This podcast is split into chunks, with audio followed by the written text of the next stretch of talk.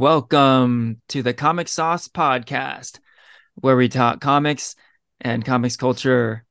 I am Henry Liu, and today I am joined by Porfirio Rangel. Porfirio, how's it going? I'm doing good, Henry. Just trying to keep warm in this freaking insane cold weather. You know, one one day it's raining, then it's snowing, but I'm glad to be indoors where it's warm, talking with you guys. Cool, cool. Yeah, you know, us Californians can't handle this kind of weather, man. We're not we're used fr- to this. We're freaking out. Yeah, we can't handle real winter weather. What are you talking about? I'm also joined by Christian Diadamo. Christian, how goes? Well, it's... It's going well. Also, uh, staying warm and not used to all this hail and being pelted by it. Yeah. Okay, this is the Comic Sauce Podcast. Find us at Comic Sauce Pod on Twitter and Instagram. Today is February twenty-fourth, twenty twenty-three, and we're going to be talking about Ant-Man and the Wasp: Quantumania, the latest M C U film release. Woo woo. Yeah. The three of us just saw this last week, opening night, Friday night. And uh, we're going to get into all the nitty gritty details today. Okay. So, like we often do, let's talk a little bit about expectations. What were your expectations going into this movie?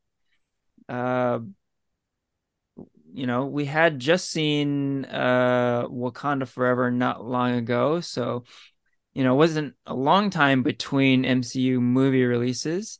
Um, but I think anytime there's a, a new M C U movie, there's a bit of excitement, a bit of, a bit of hype. Um, but uh, yeah, what were your expectations? Uh, how about you, Porfirio? Let's start with you.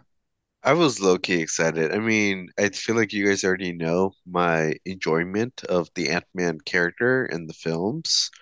Um, so, you know, like, Ant-Man's just one of those, like, franchise films where you could just, like, it's time to just, like, step away from, like, the seriousness of the M C U and just be like, here's something lighthearted about a superhero who shrinks to the size of an ant and can talk with them, but super freaking strong. And so, um, but this film, like, going into it was gonna was giving a different vibe because it was the beginning of phase five of the multiverse saga going on in the M C U, and it was kind of, I guess, like the low key introduction of Kang the Conqueror, who's supposed to be the next big baddie after Thanos for the yeah. Avengers and the right. M C U. So um, I feel like just watching the trailers, there was a little bit more at stake in this film. And I feel like this, the Ant-Man three was going to be like the um, stepping stone for how the M C U was going to be played out. Right on. How about you, Christian? What were your expectations? Yeah, I was also excited for this one going into it. it like Porfirio says, this is uh, like the start of phase five, a new phase, and um, it was the introduction of Kang. I think going back to our like um, a previous episode we did last month of what we're excited for, I remember being real excited for M O D O K. This is the introduction of M O D O K as well, yeah. And they teased him a little bit in the trailer, as like as well as like we get to see more of our big bad. They teased him in Loki, uh, and this was like his real introduction in the movies, mm-hmm. as well as like um, you know they like teased this whole like fun Star Wars-ish adventure uh, in the Quantum Realm. You got to see more of, uh, you got to see, oh, you know, you get to see more of Janet, and you get to see, and like what she's been doing with down there. And it felt like they, they kind of teased more and more of the Quantum Realm with, with Ant-Man one and two. Like in one, they just kind of like mentioned it very briefly. I think he goes there very briefly at the very end, if I remember correctly, mm-hmm. and then leaves. Um, and then in the second one, they're trying to get in, and of course he gets trapped there at the, you know, at the very end of the movie, uh, only to, you know, come back in Endgame, uh, to do the whole time, dil- the whole time travel adventure. And so this feels a bit like a nat- you know, a bit of a natural progression of the series to have a full movie in the quantum realm. And so, yeah, I was excited to see where it was, uh, or see kind of what they had in store and what they were going to do with um, all these new characters. Cool. Um, yeah, I was looking forward to this one also. You know, I'm not the hugest fan of the first two Ant-Man movies, but kind of like what we've been saying, uh, the Kang factor definitely had my curiosity. You know, I'm uh, this is like we've been saying, uh, the the start of phase five. We know that there's going to be a movie called Avengers, the Kang Dynasty. So we know this character is going to be a huge figure in the M C U. And um, this is this was going to be our, our first big taste of him, right? So uh, I was really curious to see what was going to happen. Um, so, yeah, maybe expectations a bit low on the Ant-Man side, but high for the Kang side, right? uh, so, uh, yeah, that's kind of how I was uh, going into this one. All right. So then we saw the movie all together, and um, let's talk about the movie itself. So let's give the spoiler alert. Spoilers are fair game for Ant-Man three here. So you've been warned. Uh, we will be getting the plot points and and whatnot. Yeah. Um, so let's start with what we liked. What did you like about this movie? Uh, Porfirio, you want to start on this one too? Yeah, sure. I think I like the the humor that's continued with the film. You know, like, again, like Scott Lang and Ant-Man, the that's just a character that is just funny. The screenwriters know it's a funny, it, it's a character that knows it's a ridiculous. And um, I'm really glad they continued that um, personality within the film. And, you know, they, they mentioned it very briefly, like in um, the beginning of the film, but like what happens after the blip. Um, about like, you know, getting back into society and stuff, and it's just kind of like ridiculous, like um Scott Lang being like employee of the month at Baskin Robbins, and even releasing an autobiography about uh his character. You know, it felt very much like uh The Boys, I guess, you know, mm-hmm. like yeah. about um. being a superhero in everyday life versus just like just doing a superheroes like in like just big events, you know. Um, so it was fun. Yeah, like I, I think Paul Rudd does put a like a pretty good performance in, and he's very comfortable with the the character. Like he's re- he's a really good everyman and kind of plays that well. Um and like it's it is kind of he's like a little he's pretty high on himself at the very beginning of the movie, and like there's all but there's like a lot of like good like little moments. I think one moment uh, of his that I thought was really funny was when he interacts with the ooze guy, and he's like, "How many holes do you have? You seven." And then you see him like kind of stop and like think about it for a minute, and then he's, "Oh yeah, that's that's right, that's right." And I think there's like little moments like that, you know, kind of strewn throughout the movie where you're, he does get to shine. Like, I feel like this movie has like some of the most Ant-Man in it, like, or the most like S- Scott, you know? Okay, wait. So when he said seven holes, what seven holes were you thinking of? okay, um, two ears. Okay. Nostrils. Okay. Mouth. is five. Uh, mouth is five. Uh huh. Then the the butt and uh, the genitalia, seven. What about the eyes? Isn't that technically holes also? Well, because there's the, the holes. The eye holes are filled with with the eyeballs. So I don't know if I'd call them holes. Yeah. Okay. No, my, my thinking was exactly the same as Christian's. Okay. Yeah. Unless I mean, count like... belly button as well. But that, that's oh, kind of. Yeah. I don't know how much that counts. That no, might yeah. be the seventh one. Like yeah, when he said seven holes, I was like, at first I thought the eyeballs. So I was like, wait, is he thinking of the eyeballs? Because that is seven holes. But then I was like, wait. Is he also thinking about the butt? I was like, which one? I, that was a mind fuck of its own that I had to like think. I was like, yeah, you you had to remember. Like, wait, is, I, I guess okay. I think he's right. Exactly. And like, you know, it's funny because like he had to think about it, and you're like, you spend like a good minute on his face as he was like. Thinking think about it before he's like, oh, yeah, that's right. It'll like remind himself. Yeah. And I think he's really good also at like kind of playing off some of the other characters. Uh, Kang for the more serious moment. Uh, the telepath, I think, kind of towards the beginning of the movie. Like, like he make like he's a good centerpiece character. Mm-hmm. Yeah. And like even for himself, when like there's uh I really like the scene where he's uh in that like probability field and like he just keeps multiplying. Oh yeah. And he has to like kind of play off himself, and there's like the version of him that's with the Baskin Robbins. And like he just has to like go off different versions of himself, and then they kind of move together at the end, like an mm-hmm. ant colony. Yeah, yeah. Right. Yeah. Oh. So yeah, what else was good? Um, there were a lot of characters in this movie. You know, we see a lot of returning cast.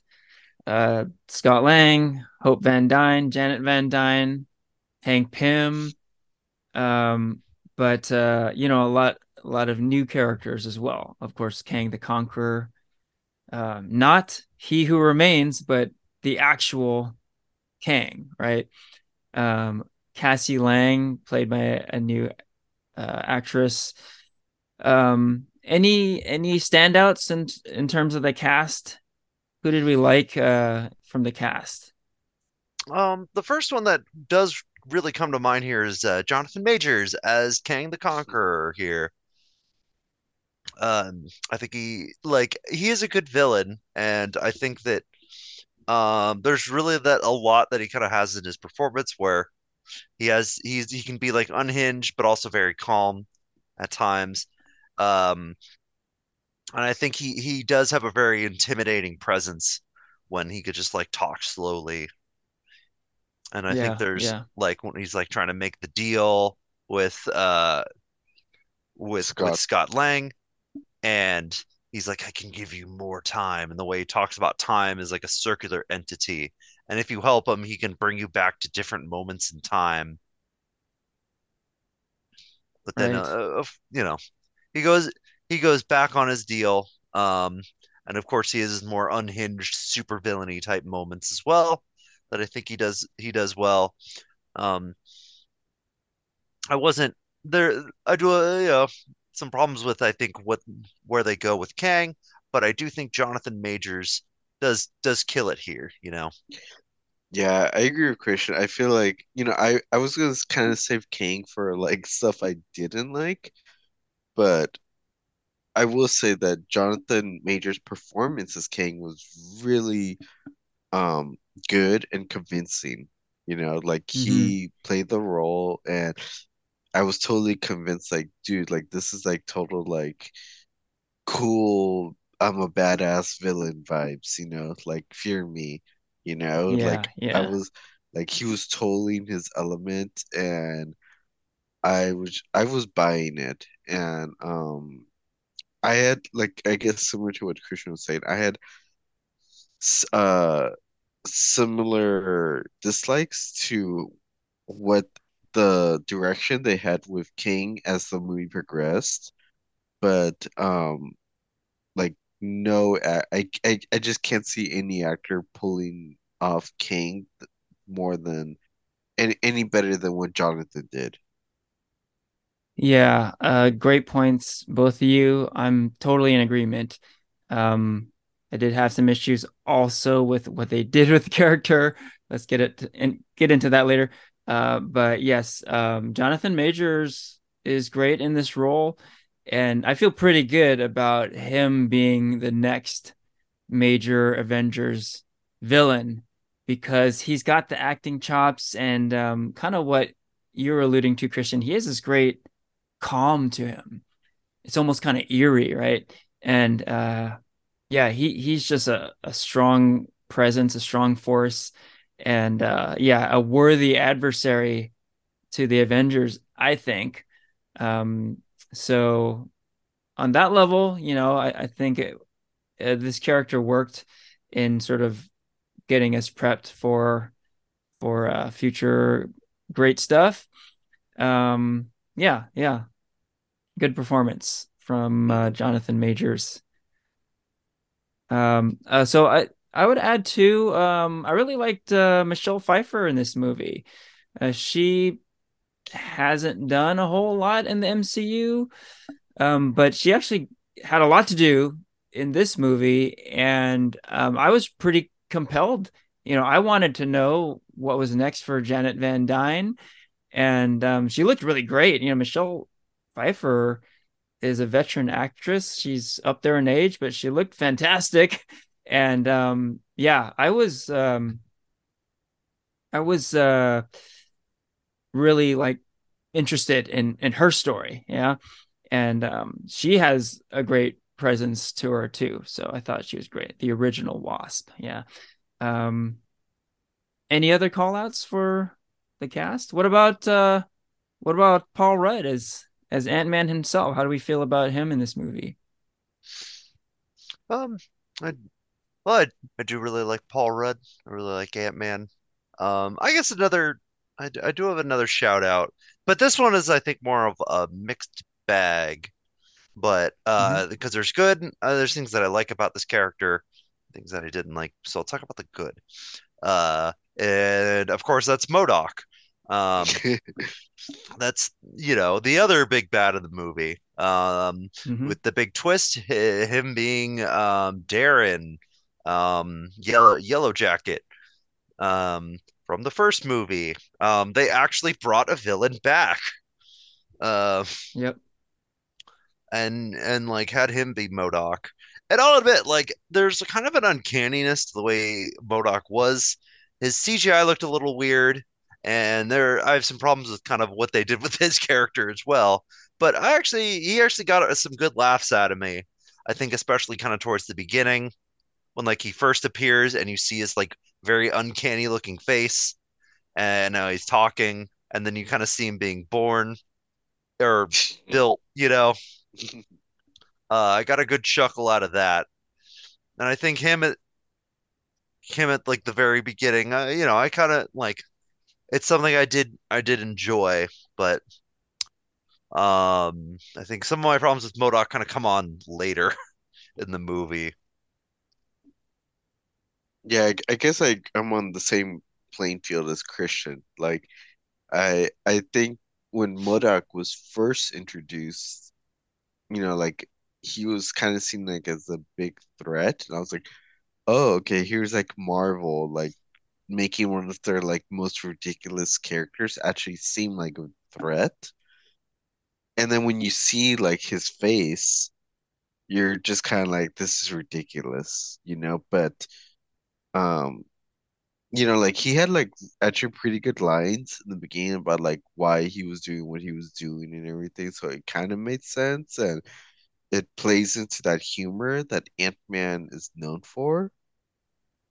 But then, yeah, as the as the movie progressed, like, too much of that humor is relied on, and because of that, like, it totally took away from that, like, seeing him as, like, this, like, uh as a major threat, like, compared to when he was first introduced, because he was taking down, like, ships and and like um characters from the quantum realm and stuff, like, single-handedly. And then, like, you know, as as more and more that humor is rubbed off from him, like, it was kind of hard to see him as a big threat again.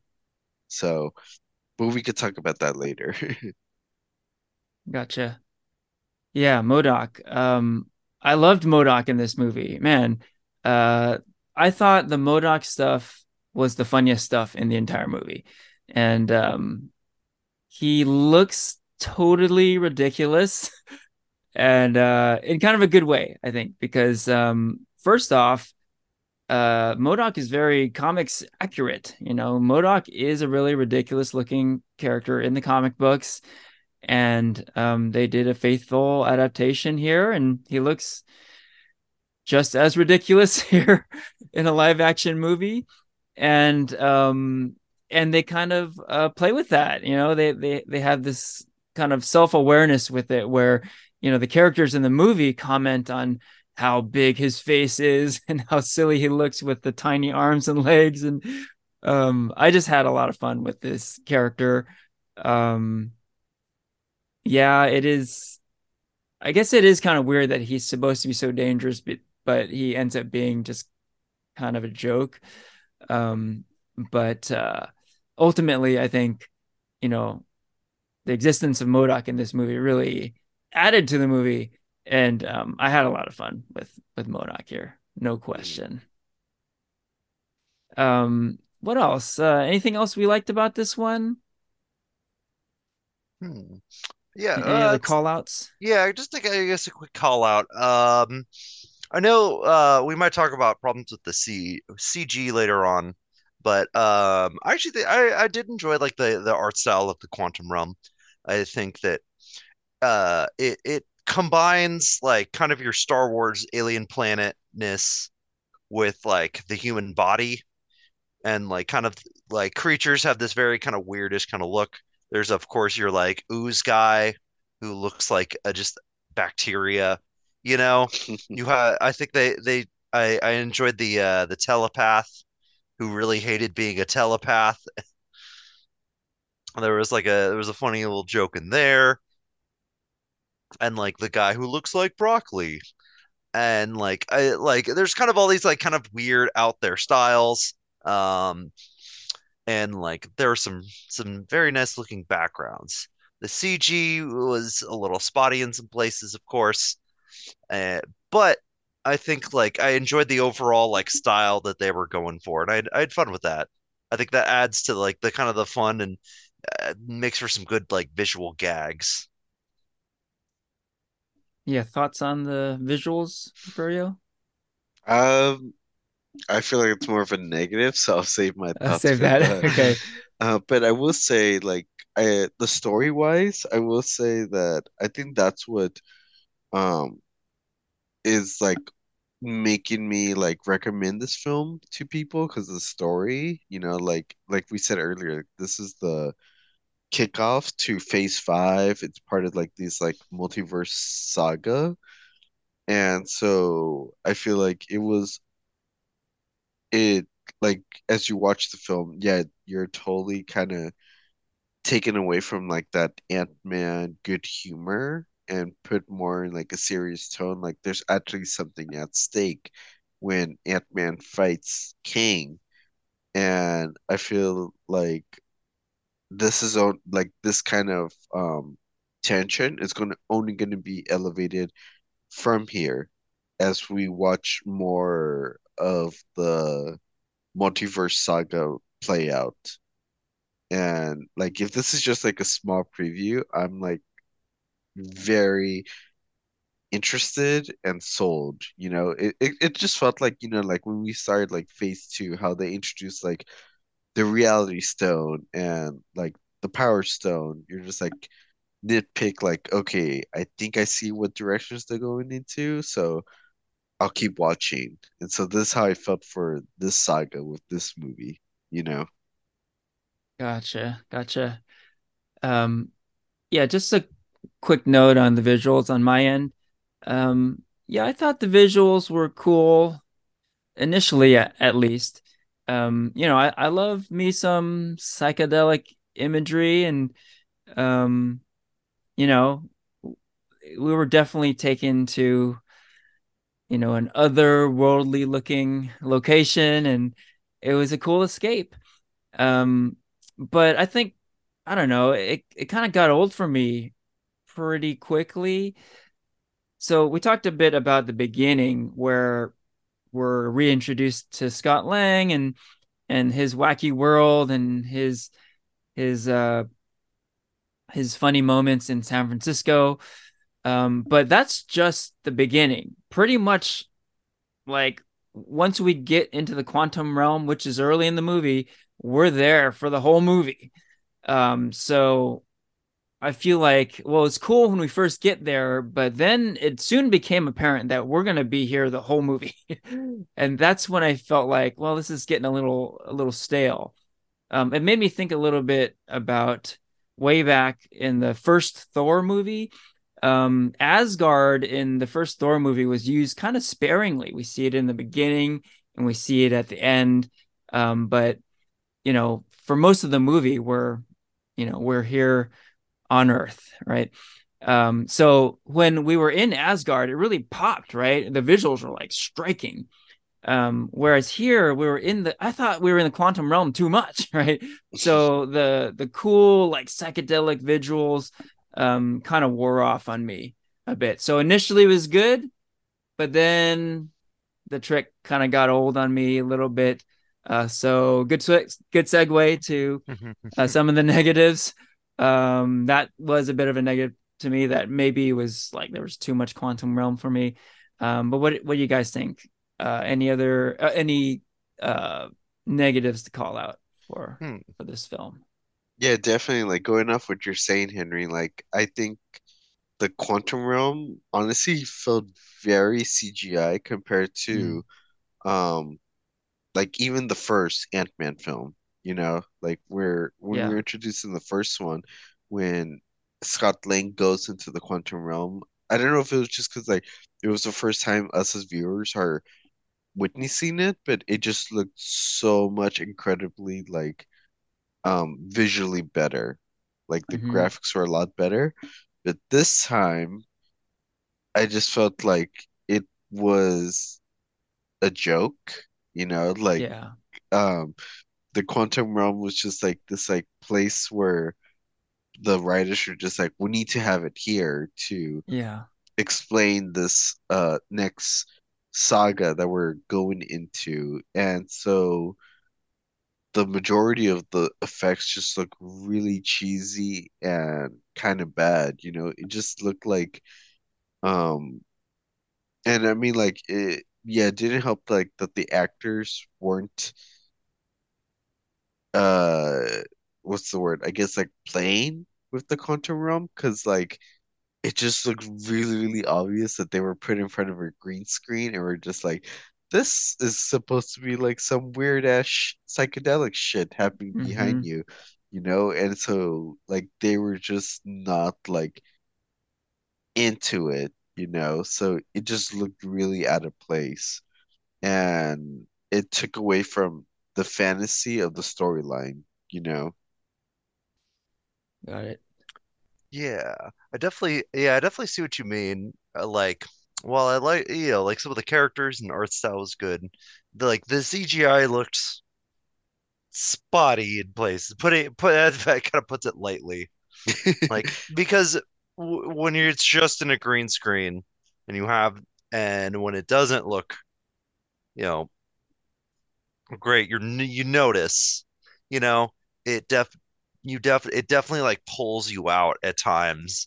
And you kind of think about what you're seeing and, like, eh, it doesn't look totally real. And mm-hmm. you think that you're watching actors on a green screen, especially when they have to interact at some points with what's going on.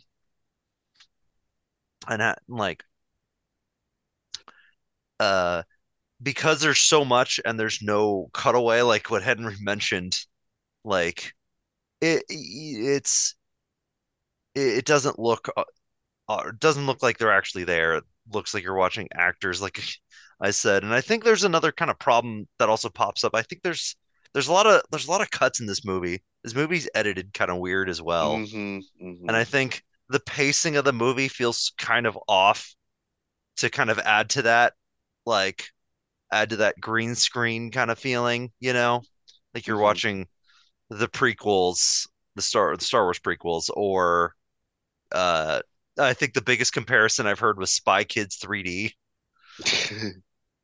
was was the big one, a movie that I actually really liked as a kid, as, as well as well as the Star Wars prequels. But like, I see, I see what it is. Whereas something more like Thor Ragnarok, you didn't really notice because a lot of the elements kind of worked better. Mm-hmm. Yeah, I, I agree. Like the editing was just, it was so weird. Yeah, like I don't know what was going on with the editing, because like there were just some scenes where like, you know, like Hope would be like laying down because she got like knocked out or something, and then the very next shot, she's like standing right up, like nothing happened, or mm-hmm. um, or about like certain like character reactions or something like like something about the editing was just like throwing me off, and it again just took me out of that like fantasy of the the film. Yeah, there's one scene in particular. Um, I found it. I, so I read about it on the internet, and I kind of like ended up seeing this movie a second time. And I know I picked it up then, but it's when Scott has to drink the ooze.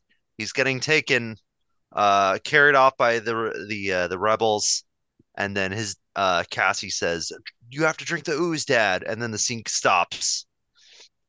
And then you kind of get another, and then it goes back to to Janet and uh, her little crew as they're just kind of exploring. I think that's when they get their ride, and you have an entire scene with them that kind of mm-hmm. stops and ends and has a beginning and end. And then you kind of go back to Scott as they pick up immediately where they left off, and you have a and then it kind of cuts in the middle of that where he has to drink the ooze. Yeah, and then it cuts again away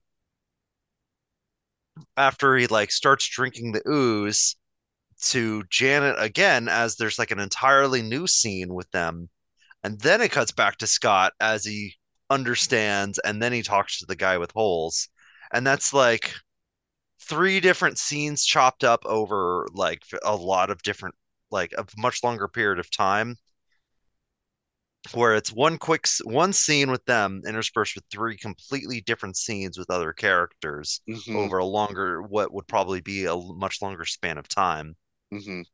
Yeah. And so there's stuff like that where it gets really weirdly choppy in a lot of places. Yeah, I, I def- definitely noticed that for sure. Henry? Yeah, interesting points for sure. For sure. Um... Yeah, Christian, you mentioned Cassie Lang. Uh, let's talk about this character a little bit. Um, so, somewhat famously, uh, this character was recast. The Cassie Lang actress in this movie is a different actress than we saw from, well, a- any M C U movie, but notably, it's not the one from Endgame, right? Um, and a lot of people, myself included, were wondering why, you know, and I was like, that kind of, that kind of sucks, you know, like, it's messed why, up. yeah, why, why is there a different actress? And like the original actress from Endgame, like apparently didn't get a call from Marvel. She found out about the recasting through the internet or something. So the whole thing kind of felt kind of messed up. Shady. Shady. Good, good, good word there. um, but in my mind, I was thinking, well, if they recast this character, there's probably a good reason for it. So let's watch the movie and see. Um, maybe there was something that this new actress could bring to the table that was, you know, pretty special, whatever. Um, and I, I didn't, I didn't see anything special here. so, um, yeah, the, the actress who played Cassie in this movie is Catherine Newton. I should call out the other actress, too. Uh, Cassie Lang from Endgame is Emma Furman.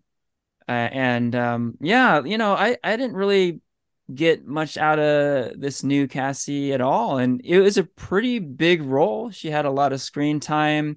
She got to become a superhero. Um, I mean, I don't think they ever named her Stature, but she became Stature in this movie, essentially, right? Um, but I don't know. I found the character kind of annoying, kind of bratty. Um, and I, the bottom line for me was, in a very brief moment in Endgame, when we see Scott Lang return to Earth from the Quantum Realm, um, and he goes to the that blip memorial thing, and he's scrambling to find his family's names, and he only finds his own name, right? Scott Lang. And then he rushes back home, and he's reunited with Cassie, and it's a really emotional scene. Like, you know, it's it's almost like it almost kind of welled up when he sees her, and he's like, "You're so big," right? And this great, it's this great reunion. Like that, the emotional weight of that scene, I didn't get any of that in this entire movie. And there was a lot of like father-daughter, um, uh, Scott Lang, Cassie Lang interactions, and they were going for emotional stuff, but I didn't. I didn't feel any of it. Like I didn't, I didn't get any uh, of the emotional weight of that relationship in this movie. So um, yeah, in me, it, and it, it bummed me out even more because I was like, they really didn't need to recast this character, I feel. So any thoughts on, on Cassie Lang? Yeah. Like just, what's her name? Catherine? Yeah. Catherine Newton. Yeah. Like her performance I felt was very like, mediocre at best, and not to like blame her for how the character turned out or anything like that, but I yeah like like you said, Henry, like I don't see why they needed to have recasted the character. And yeah two yeah like the, the character, the way it was she was written, I was just kind of annoyed with her like bratty um attitude, I guess, because you know like when we were first introduced to her, she is in jail for being part of a protest, and then she kind of has like this like personality of like looking out for the little guy, you know, kind of like mm-hmm. a Peter Parker wannabe kind of look personality, but it's just not clicking. You know, the whole time she's just saying like she's telling her father like, we need to help these people, like nobody's helping them. We need to like make like this like um call to the Quantum Realm to help them and stuff, and it just feels very much like they're trying to make us like her, like force feeding us mm-hmm. into liking yeah. her, and it's just not organically clicking, you know, like it just so it just feels very scripted. And um the only time I guess like I felt like the character worked was when Ant-Man and the Wasp and Cass Cassie like team up and fight against um Kang. Like that was like the only scene I cared about her. But outside of that, like I just felt like she was very like annoying, to be- to put it in better terms. Mm-hmm. I would add too, uh, real quick, Christian, um, that most likely we will be seeing this actress again, yeah, as Cassie Lang slash Stature, uh, Stature, uh, in uh, some sort of Young Avengers team up, right? Because mm-hmm. we we have Billy and Tommy Maximoff, Elijah Bradley, Kate Bishop, America Chavez. I mean, they're clearly building up this Young Avengers team, right? So uh, that should be said too. And maybe even more kind of disappointing that it, it's just sort of a lukewarm intro to this character.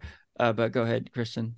Yeah, um, I agree with everything you guys have said. Um, I have another thing that this kind of making me think. Like, it, it feels like, is Marvel having too many movies that are centered around Um, teenage prodigies that like that are like these big science techs? Ooh, you know, because you had, you we, like we literally had two in the last movie, yep. Shuri and Ironheart, Uh, of course, uh, the biggest movie of Phase Four was about Peter Parker, a mm-hmm. teenage prodigy yep. who's a science wizard. Yep. Um, Technically, there were three Peter Parkers in the movie also. Yeah, three Peter Parkers in the movie. Not to mention, like, Peter Parker's friends are also, like, smart enough to get into M I T. Yep. yep. Like, Ned Ned is a tech whiz, you know? So, yeah. You Ned know, yeah, yeah. and M J, like, mm-hmm. both get into M I T. And, like, you know, and now on this one, they have Cassie, who is, like, they just kind of throw out, oh, well, she actually has been working on tech to interface with the quantum realm in her spare time. And, like, it feels like it's kind of becoming a trope. Uh, of course, it's, you know, uh, I guess I'll say disclaimer. It's good that they have, uh, like, these can be role models for kids to look up to. Like, oh, hey, yeah, you could be a superhero if you're into science. And I kind of get there's a bit of a through line there um, as a way. But I feel like I've also seen that it's like you kind of see this so many times. Mm-hmm. That it feels like, okay, everybody here is this massive, you know, everybody's a genius. Everybody. Uh, by the way, uh, Moon Girl just dropped on Disney Plus as well. Oh yeah, also another genius, another teenage genius. Yeah, so uh, well, yeah. Don't for, don't forget Miz Marvel. Also. Yeah. Oh yeah, Miz Marvel, and and that one white dude, you know who. Right. Right. Who's also a genius, you know? Yeah. Yeah. A lot of, a lot of teenage geniuses out there. And even though, uh, of course, and of course, uh, like, they still have to introduce Reed Richards, another major genius. Not probably not going to be a teenager, but still, like, it's kind of like a character I think I've you're starting to see, like, so many times. And it's like, oh, yeah, another, you know. Another genius that knows a lot of, you know, like uh, it, it feels like it's like it's like it's a trope that feels tired at this point. Mm-hmm. Is, is I guess what I'm getting at. That's a great call out. Mm-hmm. You know, uh, thinking about it a little deeply, a little deeper, the, the Cassie Lang character was cool because she was just a regular girl, right? And, you know, this family already had a lot of superheroes in it, um, but uh, they had to add another one, I guess. And she's she's like a, a whiz also. So what can you do? Uh, and yeah, any other negatives in the movie we want, we want to call out? Hmm. I guess, uh, all right, well, let's get into what we didn't like about Kang that we were teasing. Oh, sure. Yeah, let's yeah. Go. Go, Christian. Start it. Start the fire. Start. Oh yeah. Okay. Um.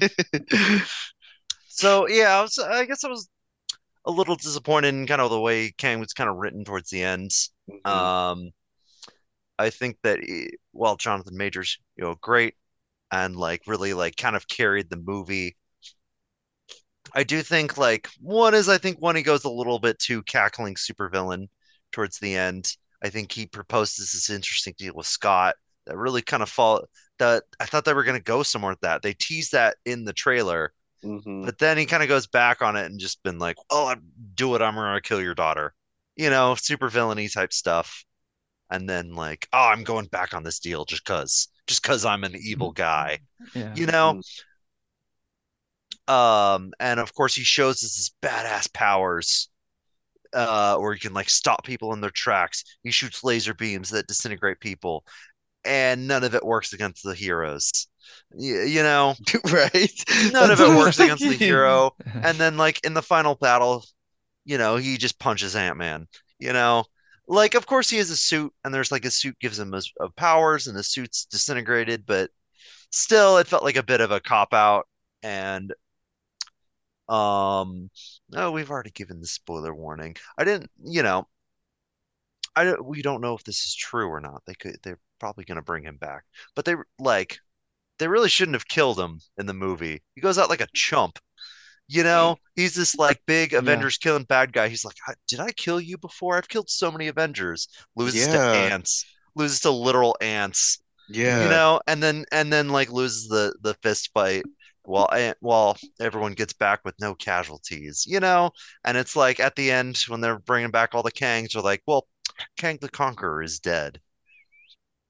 He might come back. He should come back because like, you know, seeing the whole council, I was like, eh, this is like kind of goofy. I don't care about any of these characters. I care about mm-hmm. Kang, Kang the Conqueror that we yeah. saw. Yeah. Mm-hmm. You know? Yeah. Yep. I care about that one. And they've already, this is the second Kang they've killed off. So if they bring up a new Kang as the big bad Kang, like, it's not going to, I don't think it's going to work the same way. They, they pulled the trick twice. Yeah. But, but like a third time isn't going to work. It, it they this Kang has to come back. So that might be a negative because it could follow it up. But I also, that was something I just didn't really like of where they took the character. So that's my little bit. So what do you guys think? No, I agree one hundred percent. Like, I, that was a big turnoff for me at the end because, like, like you said, like, Kang, like, kind of teases how big of a baddie he is throughout the film. Like, like yeah, like, I've killed so many Avengers, or, like, even that whole discussion of, like, um, Michelle Pfeiffer about, like, his intentions and how big of a baddie he is, you know, like, and yeah, the whole lasers thing. I thought, like, he was going to be way more of a threat to Ant-Man and the the Quantum Realm. And so it was kind of a big letdown the way he's taken out, you know, by just, like, when Wasp and Ant-Man both, like, um, push him against the um the core reactor, right? Mm-hmm. And how he, like, disappears. And I was like, no, no, that's it. Like, I, I thought for sure he was gonna, like, escape into, like, the other reality. I thought, you know, you know when that one scene where they all have, like, the the the rebellion at the end. Yeah, I thought it was. I thought it would would have been, like, way more, like, powerful. It was like, you know, if Kang, like, shot his lasers and shut that rebellion down very fast, then I would have been like, whoa, this guy's a big threat, a Ooh, big deal. Mm-hmm. Like, yeah, yeah. Like, I would really like that. That's that's a good idea. Like, big Thanos threat. I really kind of have would have preferred if Ant-Man three ended, like, on, like, a Infinity War um ending where, like, the bad guy wins. You know, the whole mm-hmm. point was, like, to keep Kang inside the Quantum Realm. I kind of would have preferred, like, he fucks shits up, he shuts down the rebellion, he, like, leaves Ant-Man and Wasp in the Quantum Realm, and he's the one who escapes, you know? Mm. And then, like, yeah. and then Scott and Wasp are like, fuck, what do we do next? Like, I think Kang would have been seen as a bigger threat, and there would have been so much more at stake if the movie ended with the villain winning instead of the superhero. Um, because yeah. even, like, Ant-Man kind of, like, hints it at the restaurant. He's like, did I get rid of Kang? Did I not? You know, like, so I feel like there was, like, that little, like, like you said, Christian, like, little, like, is he actually gone or not? Because then, you know, we get that post-credit scene of all the other Kings. But like you said, Christian, like, I don't care for any of these other variants. I want to see Kang the Conqueror, because you build a whole movie up to him and how big of a badass he is. Like, none of these other Kings have any character development. Like, I don't care for any of these. I want to see Kang the Conqueror. Yeah, man, I am totally agreeing with both of you right now. Um, I didn't like how it all went down for Kang in this movie. So what you're proposing, Porfirio, is is pretty drastic, you know, turning this into a, a total downer kind of movie like Infinity War. Yes. um, and I and don't get me wrong, I th- I think that would be amazing, but I think, you know, the the tone of the movie. Uh, yeah, they they had to have, like, a happy ending for this movie. It, it's an Ant-Man movie, and they're setting up, um, you know, uh, like uh, Scott and Cassie, you know, um, kind of like resolving their issues at the end, and and all that stuff, right?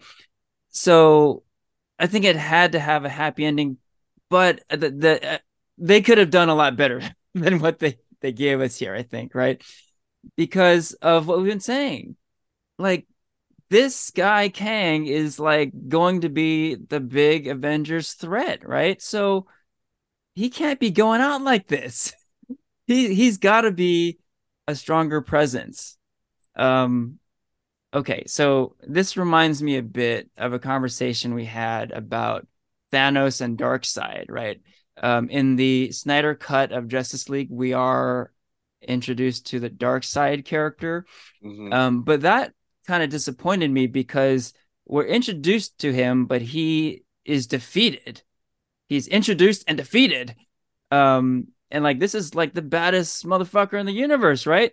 So I was like, oh, like, what the hell? And, you know, in stark contrast, how are we introduced to Thanos? We're introduced to Thanos when he fights the Hulk, right? Um, so there was all this buildup, right? We we we get that post-credit scene in Avengers one, like, oh, who's this guy? Who's this big purple dude, right? And then we see glimpses of him throughout mm-hmm. the M C U. And then mm-hmm. finally in Infinity War, we see him ready to rock and roll, ready to do battle. And who does he fight? None other than the Incredible Hulk. And he fucking kicks the Hulk's ass, like, and it's not even close. And right away, you're like, holy shit, this guy is a bad motherfucker, right? Yeah. And yeah. instantly you're like, okay, the Avengers have a bona fide supervillain who is going to be giving them all kinds of problems. So what about Kang? We're introduced to him in this movie, and he's defeated by Ant-Man. So, like, I I can't help but feel like, well, I'm not scared of this dude, right? Like, if if Ant-Man can beat him, the entire Avengers squad can certainly defeat him, right? So, yeah, oh, man, I, I was like running storylines through my head, and all, every storyline that ran through my head, I thought was better than what ended up in this movie. But basically, I was thinking that, okay, the, the heroes would would survive slash win, but they certainly wouldn't kill Kang. And that's what happened in this movie. They killed Kang the Conqueror. Mm-hmm. Um, maybe they, they used Pym particles in a resourceful way and they escaped the situation. Maybe they trapped Kang in some sort of like um, alternate universe. Um, and we all know he's going to get out of it at some point. But for now, they've They've stopped the thread and they've trapped him, something like that, right? Um, but they just straight up beat him and they kill him. And it's like, that's it? They, they, like, this is the guy that they're supposed to be building all these movies up to and and having, you know, this big showdown with the entire Avengers team? Like, mm-hmm. no, man, like, it, it just, it didn't sit well. It didn't sit well at all. Mm-hmm. Yeah, my, my thought was like, uh, maybe Kang really shouldn't have been the big bad guy that they focused on. Maybe he should have been more like, um, because like in the trailer, they it was like, Scott, I have a deal for you. I can, you know, I can give you more time. May and I thought like, okay, what if Kang didn't even come off like a villain until the after credits, where it's like, haha, you've fallen for my ruse in a way. Mm. Um, and they don't actually fight. M O D O K is the villain, the big mm. villain. He's got the beef with Scott. You know, he's he's the well-known guy. Like he's he could be the one doing all the bad stuff in the Quantum Realm, and he's the one that fights Scott at the end. And I think like he's uncanny and goofy enough, I think, to work with Ant-Man, and I think yeah. they played off each other in a fun way. Whereas Kang would have been more of the wild card that comes mm-hmm. in at the end of maybe maybe Scott does take the deal and it's something turns out bad, like a kind of a monkey's paw moment. Mm. And Kang's like, okay, now's my time. And then like, look out, he's coming in the next Avengers or whatever, or in a yeah. later movie. I, I would have been yeah. okay with that. Like yeah. I I you know, like to answer your question, Christian, I think Kang was a good villain for this Ant-Man movie. I just think the writing was bad. I feel mm-hmm. like I feel like Kang makes sense to put him in the Quantum Realm storyline with Ant-Man, because I just don't see Kang working in like Black Panther or Guardians of the Galaxy or even Captain Marvel two. Like, I feel like, logically speaking, I think Kang makes the most sense within the Quantum Realm with Ant-Man, but it just could have been written so, so much better. Yeah. Agreed. Mm-hmm. Agreed. Yeah. Okay, so what else? Maybe we can just get into random thoughts. Doesn't have to be positives or negatives. Um, any other thoughts about this movie, Ant-Man three? Well, I have a okay. I have, go for it. Go for it. Okay, I guess I have two questions. Let me ask the first question. Um, because I guess somebody was trying to clarify something, and I was trying having the hardest time helping them find the answer. But what is the difference between the Quantum Realm, the Dark Dimension, and Doctor Strange, and like the multiverse, like with the T V A in Loki? Oh yeah. Like I, f- I think there's like overlapping elements, but like yeah, what I guess like is the difference between all three? Because I guess my thought uh was that the Quantum Realm is completely s- subatom. It's you know it's smaller than atoms, but it almost seems like being smaller than an atom is almost like a portal into its own little pocket dimension. Yeah.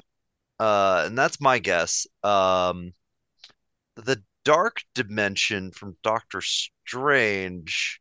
That was was that the one in the first one, right? Where yeah. um uh-huh. where Mamu lived. Yeah. Um I always uh, considered that one its own specific dimension, similar to um I'm gonna make a Zelda reference. It's the Dark World from Zelda, or the where you just have the evil kind of beings are being kept.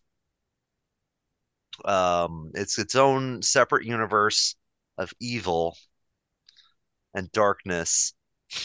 Very descriptive, but um, the it, but it's more magical. Like I'd say, like Ant-Man is tech, tech feeling Sci- magical, science, science. science. Uh-huh.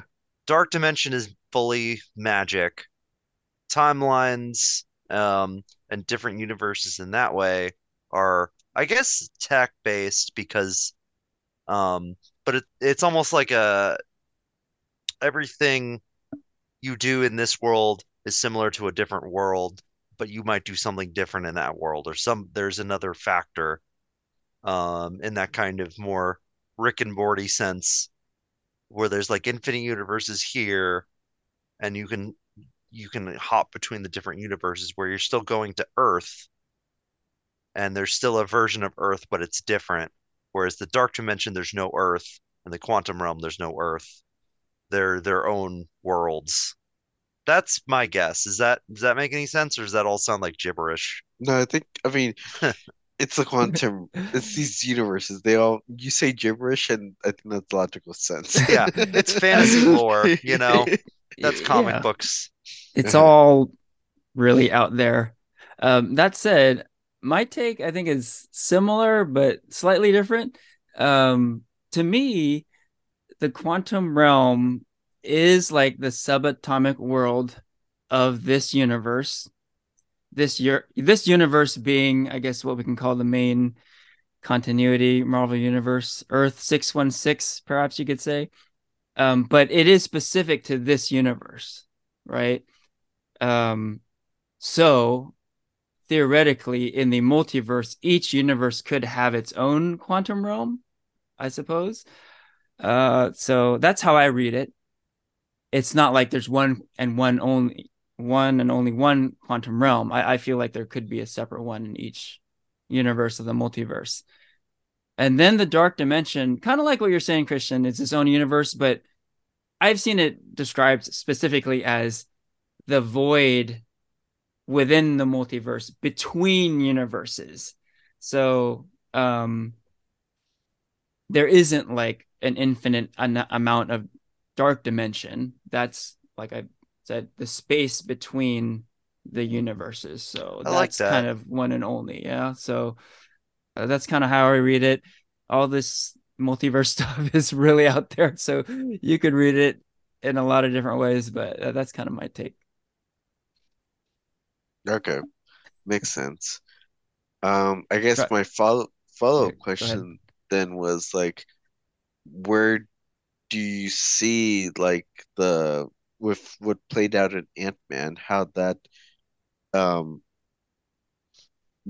what kind of direction do you see like the the multiverse saga, or like yeah the being played out within the M C U? I'll take a crack at this. So, all right.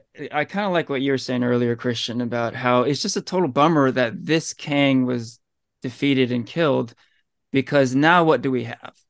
We have essentially two Kang variants who've been killed. So if you bring either one of them back, it's, I don't know, it's kind of stupid. We've seen it again and again. So, okay, they're bringing them back. Oh, same old Marvel bullshit. So there's that possibility. There's also this other possibility that the Avengers aren't going to be fighting Kang the Conqueror or He Who Remains or any single version of this guy, but rather an army of Kangs. And that's what the ending of this movie kind of hints at, right? The Avengers aren't going to fight Kang the Conqueror.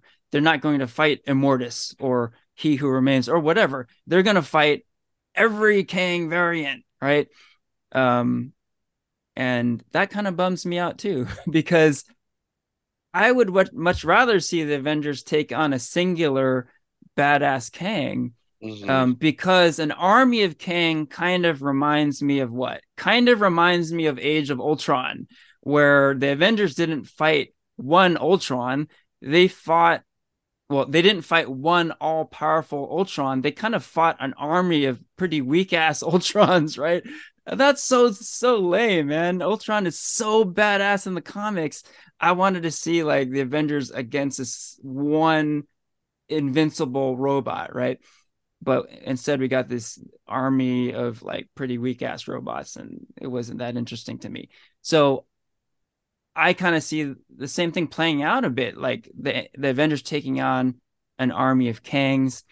Um, maybe they'll find a, a better way to go about it, but that that's kind of what it seems like uh we're we're headed for here. So yeah, kind of a bummer in my opinion. Mm-hmm. Yeah. Um it's also kind of hard to, I think, to plot, whereas the Infinity Saga, I think, because it's centered around the stones, and movies will tie back in to the stone, either like a stone, or if it's not, it's a new member of the Avengers that they're going to hype up that'll lead into the big crossover.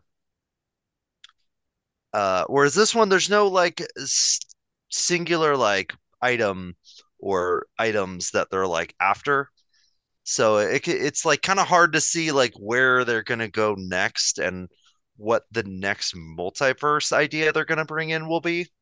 Because it's mm-hmm. also possible they might not even revisit the idea until Avengers. Mm-hmm. Yeah. Because... What do you think, Porfirio? Or, or sorry, did you, do you have a no, last I'm, thought I'm all, on that? Uh, uh, no, I'm all done. What do you? What do you think, Porfirio? What do I think? No, um, I think,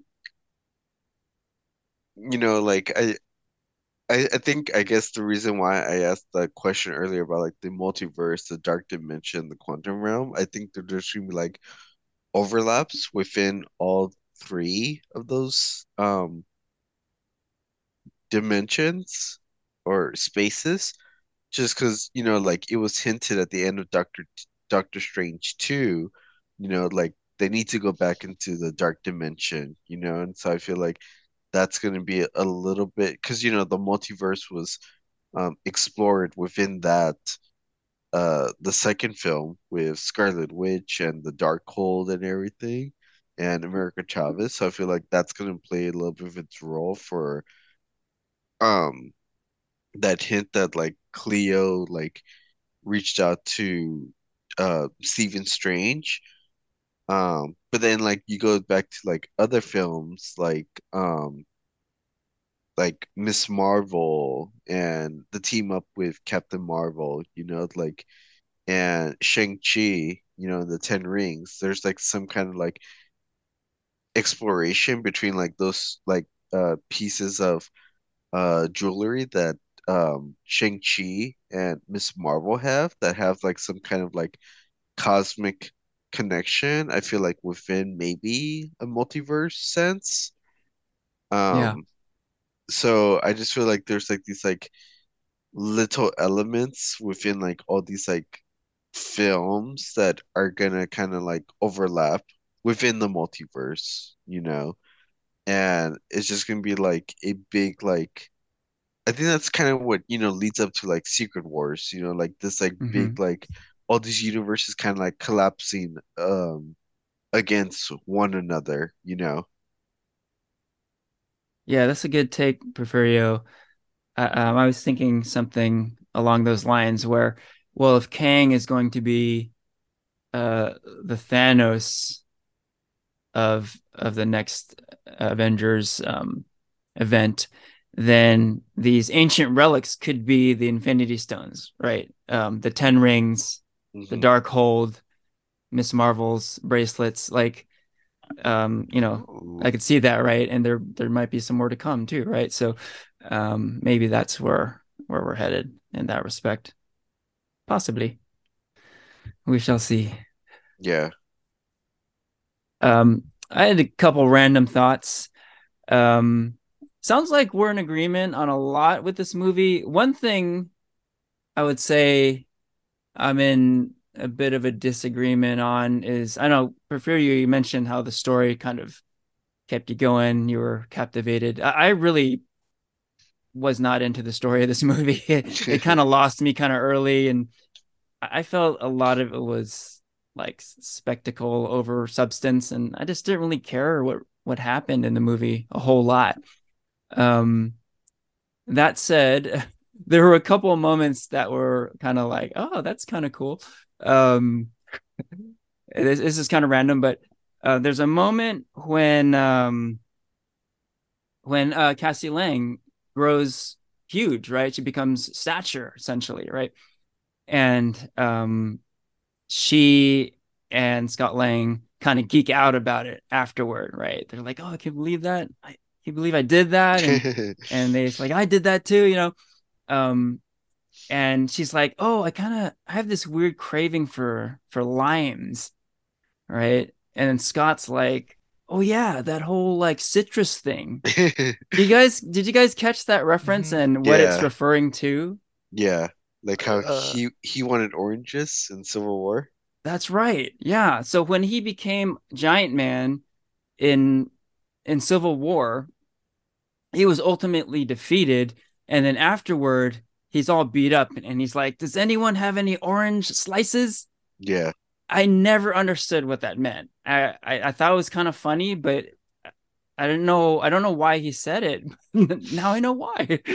So it's like a, a callback many years ago, and uh, apparently uh, becoming giant makes you crave citrus, so that was a, a cool little aha moment. moment.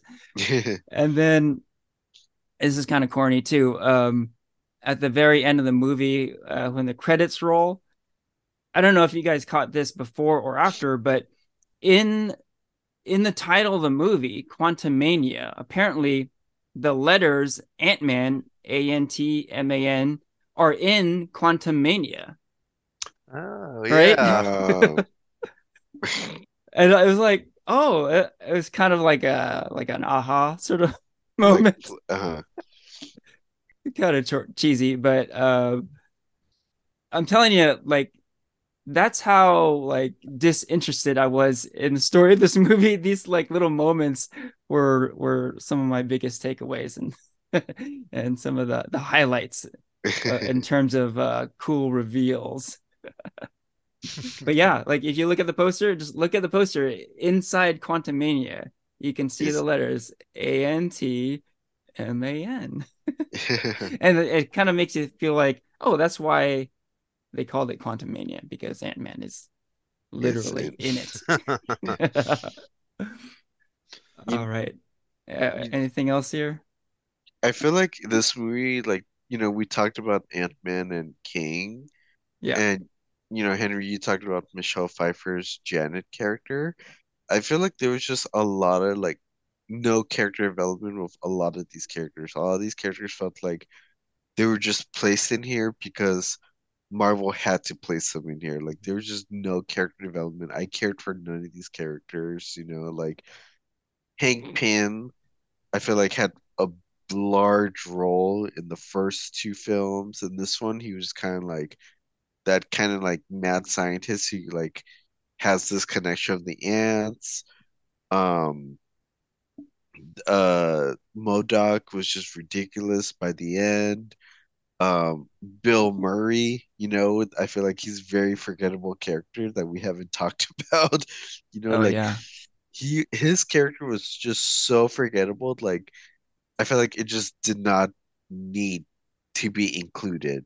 You know, mm-hmm. yeah, like like there were just so many characters that were you just didn't care for. Like, I guess even the the outside of Scott Lang and Kang, I guess the only characters I really cared for were the the refugee um characters, you know, mm. that like were part of the rebellion. I was like, oh, I hope they get away. And then when they start the rebellion, I was like, oh, again, because I thought like Kang was gonna destroy him. I was like, oh no, don't don't um be part of this, you're gonna die or something, you yeah. know. But um there's just a lot of elements within the film that I just did not care for.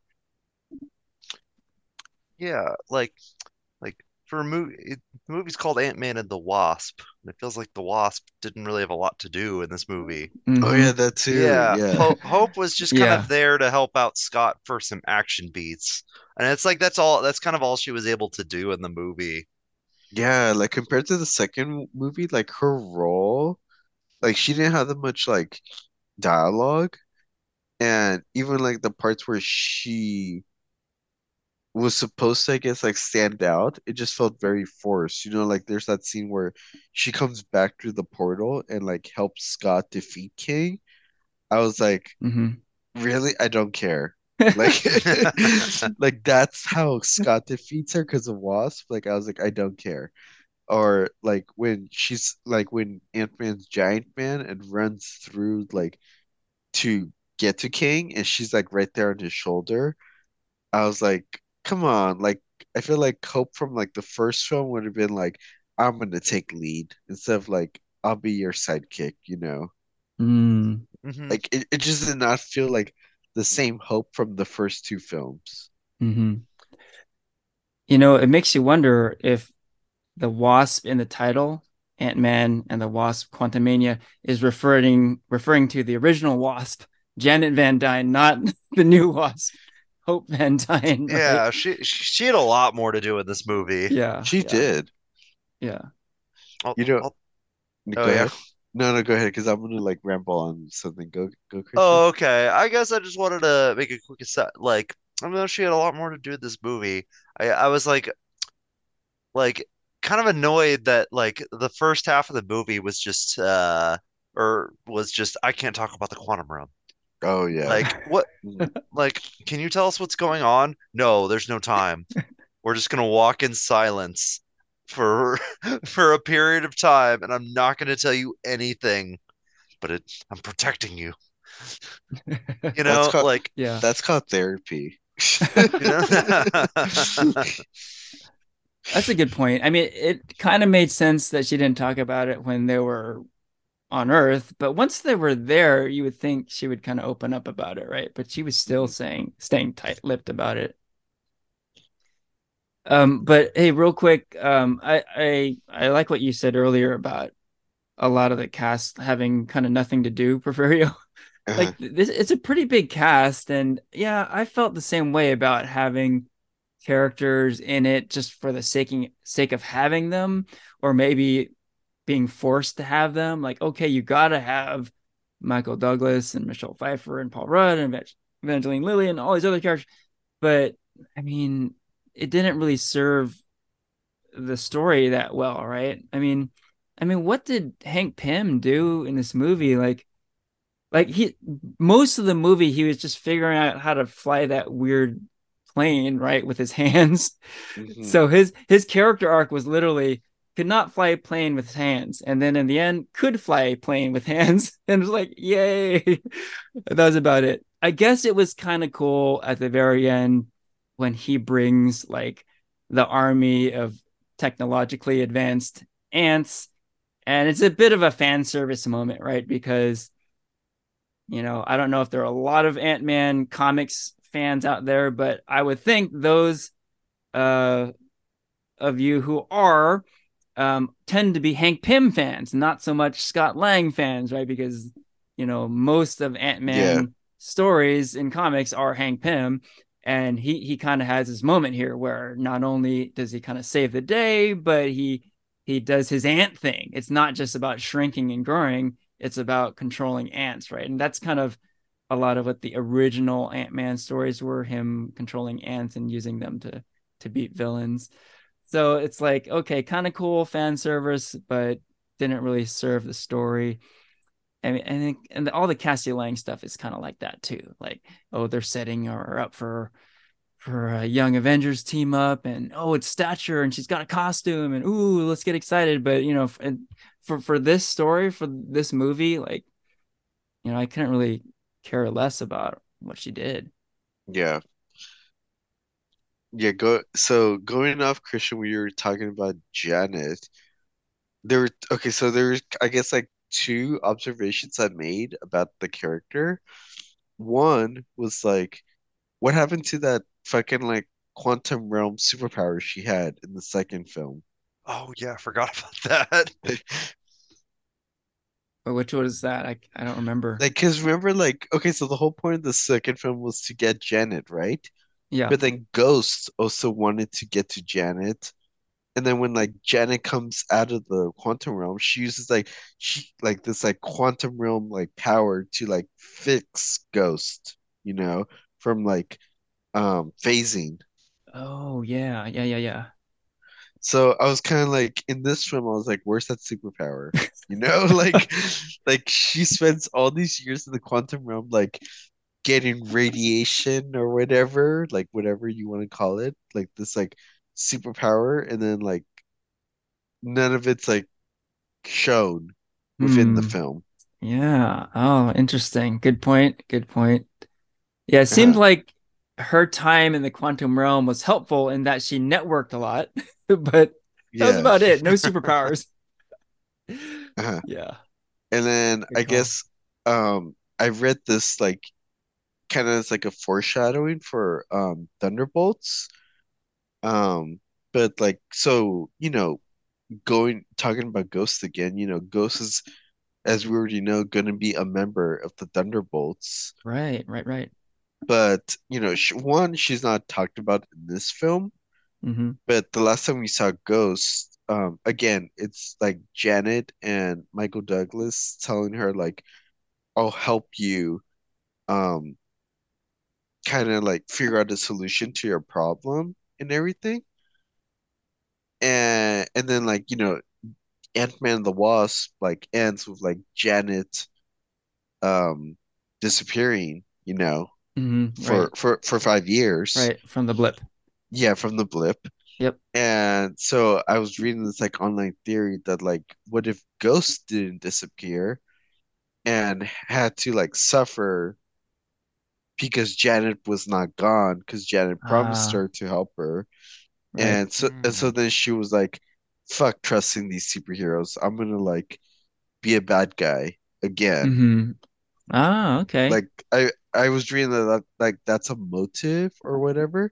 Yeah. To why like Ghost joins the the, the Thunderbolts again. I could see that. Hmm. Yeah. I like that. All right. They, oh, go ahead, Frio. No, I was just gonna say there was just like a lot. Of, I guess like you know this comes of like the territory of like writing such a big universe, but there was just I feel like a little bit like. You know, fans just calling out like the small details, like, what about this? Or what about this? You know, like and a lot of it was just very like much like evident in this film. Mm-hmm. Oh, hey, real quick before we go to our ratings, uh, maybe we should talk about the post-credit scenes a bit. What were the post-credit scenes in this movie? Oh, we kind of talked about one already, where we see basically a whole army of Kangs, right? And um, yeah, interesting, I suppose, but I think all of us are a little bit disappointed that, you know, the, the Kang the Conqueror was defeated, and it could potentially be an army of of maybe not as powerful Kangs taking on the Avengers. Um, what about the the second post credit scene? You guys remember that? Mm. What was that? It was another variant of Kang, but like as a scientist on Earth. Mm-hmm. And you have in, in the in the audience, um, Loki and um, Morbius, right? That's his name, right? Oh, um, uh, Mobius, I think his name is Mobius, yeah. not, Mobius. not Morbius. Owen Wilson, yeah, yeah. Um, and how they're just like this guy's, or like Owen Wilson's character is like this guy's not a threat, you know? Yeah. Like, and Loki's like, uh, uh, uh, don't let like. um uh like appearances fool you, you know. Mm-hmm. And so I feel like obviously that's setting up Loki season two, which is supposed to come out this year. Um yeah, but I feel like that's gonna help hopefully explain the whole like Kang and multiverse saga storyline. And mm-hmm. if they just defeat another Kang variant in Loki season two, I'm gonna be like, I'm over this. Kang is not the big baddie we were promised. Yeah, yeah, yeah. Clearly, this scene was um, promoting Loki season two, um, but I thought it was pretty cool. Yeah, um, it's like it's like old timey America, also, right? Like it feels like, I don't know, the thirties or something. Um. And um, it has a really cool look to it, and uh, yeah, it just it just looked interesting, and you know, I'm looking forward to Loki season two for sure. Although I do agree with you, Reverio, like don't let it just be another like Loki taking out another Kang variant type thing. Yeah. Uh, any thoughts on on this post credit scene, Christian? It's like I wonder if there's something involving the origin of Kang here. Mm. Like in this Kang mm-hmm. in the M C U. Like something where they kind of witness something happen where he kind of gets these multiversal powers and is able to kind of move outside time in a way. And move through timelines. And this is kind of where he starts, you know? And that's why he kind of looks so... He looks very innocuous. He's just one guy um, here, or he, he. This is just a different variant that might be might be more of like a quote unquote hero or like anti-hero throughout the story. Mm-hmm, mm-hmm. And that's what I hope, rather than just being the big bad at the end of the season. Yeah, if they're gonna keep using Kang, right on. All right, let's get to our ratings. How would you rate Ant-Man and the Wasp, Quantumania, on a scale of one to five? Wait, any volunteers? Wait, oh. And then I would add to... Go ahead. Besides the rating, where does this fall among the other Ant-Man films? Oh, okay. Oh, I like, I like okay. that too. Yeah, yeah. Um, yeah, any volunteers to go first? Hmm. I guess I'll go first. Like, yeah. um, the the first one I think is still the best. I think there's something about the first one that just works. Okay. Um, the second one I think tries to re- recreate the charm. I haven't seen it in many, you know, since it you really came out. The second one really tries to recreate that charm, but I don't think really works in the uh, nearly as well as the first one. Um, the third one, it feels like a much bigger departure from the first two. In terms of tone and style and what it wants to do with the Ant-Man character, and in ways it's more ambitious. And while I feel like the third one kind of falls flat a little more, uh, like I feel like I may have liked it a little more than the second, but uh, they're they're pretty close. Well, the first one is, I think there's a big gap between those two and the first one. Mm-hmm. That's kind of where I'm at. I'm thinking this one might be a little better, but uh, we'll see how time we'll see how time goes on, and I feel about this one. Uh-huh. Cool. Oh, what's your uh, your rating? Uh, my rating's also a little hard on this one. I think that it's. It, I wouldn't really call this my least favorite Marvel movie or any of my least favorites. I think of where I kind of am. Um, there's some. There's a word that Rainier kind of has has kind of said that I'm going to throw out there again. The McMarvel. Um, mm. And I think we've seen. We've kind of talked about seeing these tropes over and over, and kind of ways that the stories just kind of don't really work. So it seems like for every good thing we said, we've kind of said two bad things, you know? And I think, I, I also wonder if this movie had come out a few years ago, I probably would have liked it a lot more than I do now. Mm-hmm. I think that it, there is like, there's a lot of times where this movie feels a little tired. Like it's kind of, it feels like it's playing tropes that I've seen many times before. It feels like it's, it's, It's doing things that I, I've totally kind of looked past in other movies, kind of forgiven, but I, I feel like I've seen them so many times that this is the one where I'm like, okay, uh, all right, this is too much. Even though I had, I still had a good time, even though I still think that um, this was, yeah, it was an all right Marvel movie. It's kind of like, it feels like a very kind of middle of the road movie, but they're, because it's a kind of the just the middle of the road, very McMarvel-y kind of movie. It's yeah, it, there's very disappointing because it didn't really feel like the big start to phase three that we all wanted. There's mm-hmm. a level of disappointment in this movie, even if it's not the, even if it's not you know it's not the worst uh, personally. And I liked it better than the last Ant-Man and probably a few other movie, a few other Marvel movies. But but it's kind of for that that I just can't help but think, yeah, this movie's kind of a one out of five. This movie oh, wow. is, Ooh. yeah, this movie needs to kind of get hit with that because it's it's like kind of I think where you know I this movie was supposed to be kind of the big turning point or kind of a middling phase four, but it feels like it kind of doubles down a little too hard on phase four's problems. Mm-hmm. And it doesn't really show the growth that we, I think we want to see in the universe mm-hmm. and with the product, you know? And I think mm-hmm. in order to go back to, to quote the great Spider-Man one, they need to take it back to formula. yeah. Let me, Christian, let me ask you one more question. Like, yeah. I think right now, Rotten Tomatoes scores it as a fifty-four, mm-hmm. which is, makes this film tied as the least uh film with the Eternals. Like, do you think it deserves that like last like worst reviewed of the M C U films? Um because like I said, there there's definitely it's definitely not my least favorite one. I think if there was quite a there's quite a few Marvel movies that I can think of off the top of my head that I think if you put Ant-Man and Quantumania or this one, which one would I rather watch? I'd probably pick Quantumania. Okay. Some that I probably have scored a two in the past. Um, so I don't think it's the worst, but I do think it it's it shows kind of a trend. You know, it kind of shows that these kind of tropes are, I think, worn out. You know, it shows that the structure's worn out. The McMarvel okay. isn't as good as it used to taste. Because it feels mm. like it's pulling it, it's still pulling from the same bag that we've seen.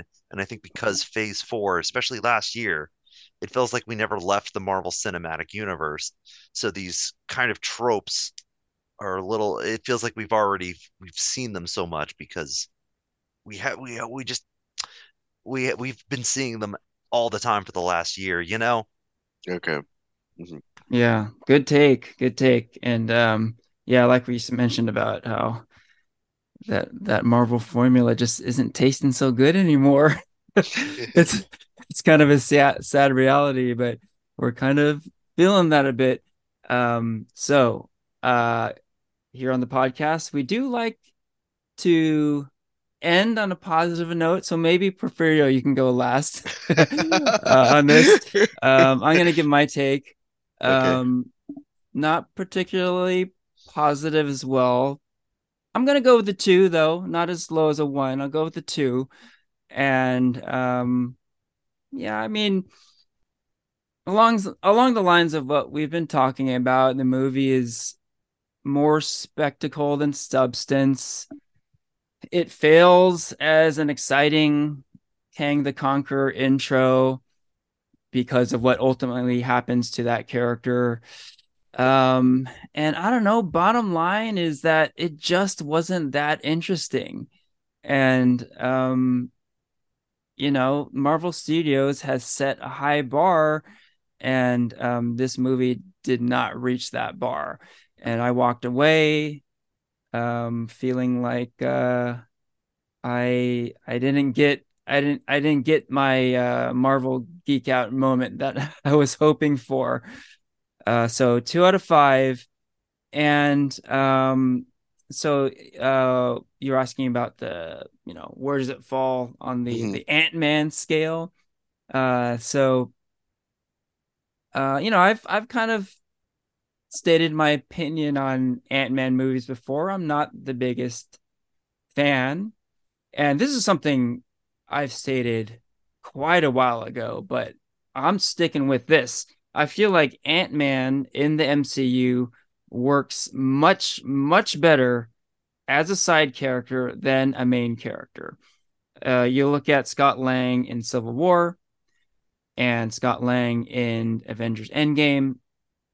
Fantastic.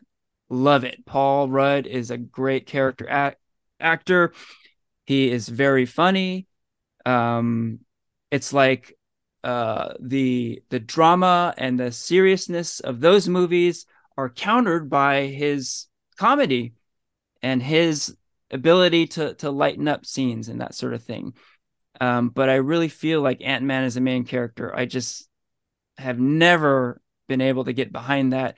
All three Ant-Man movies I do not recommend, um, and they're they're all kind of in the same camp. Like I don't like despise them, um, but uh, none of them I particularly care for.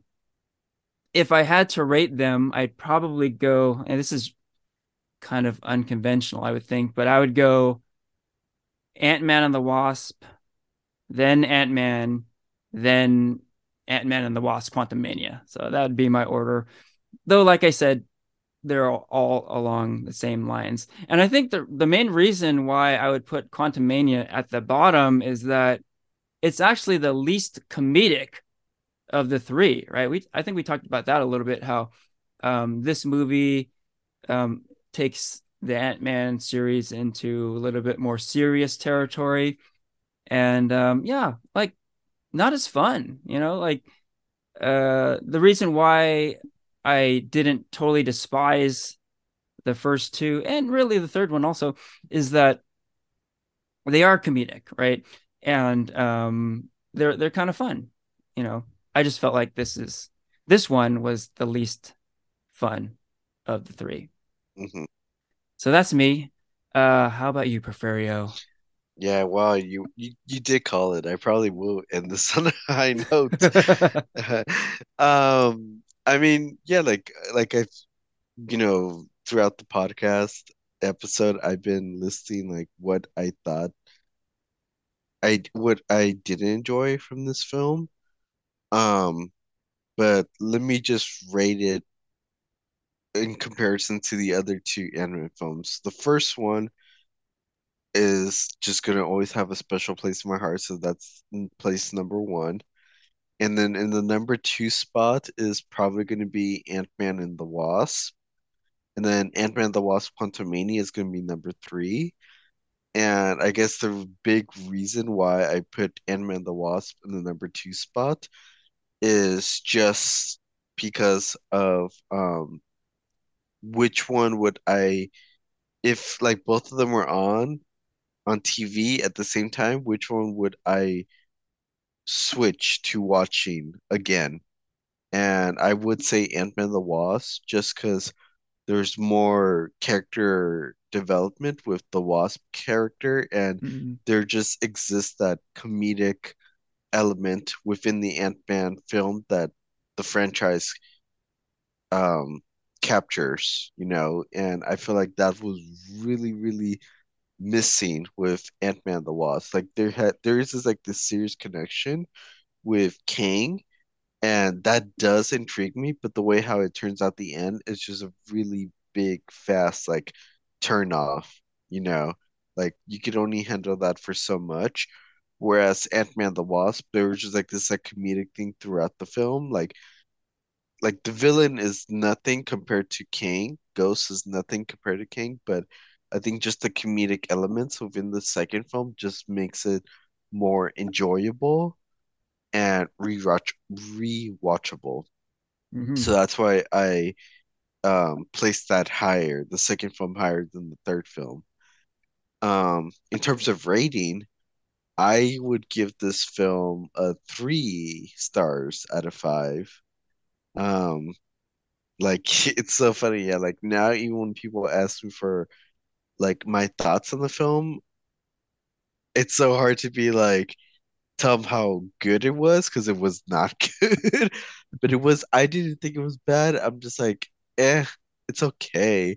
But I still would recommend to go watch this film in theaters, just because there are cute comedic moments. Jonathan does a major great um performance as King, and I feel like maybe we just don't see it now, but I feel like this will set up and continue the multiverse storyline for phase five and six.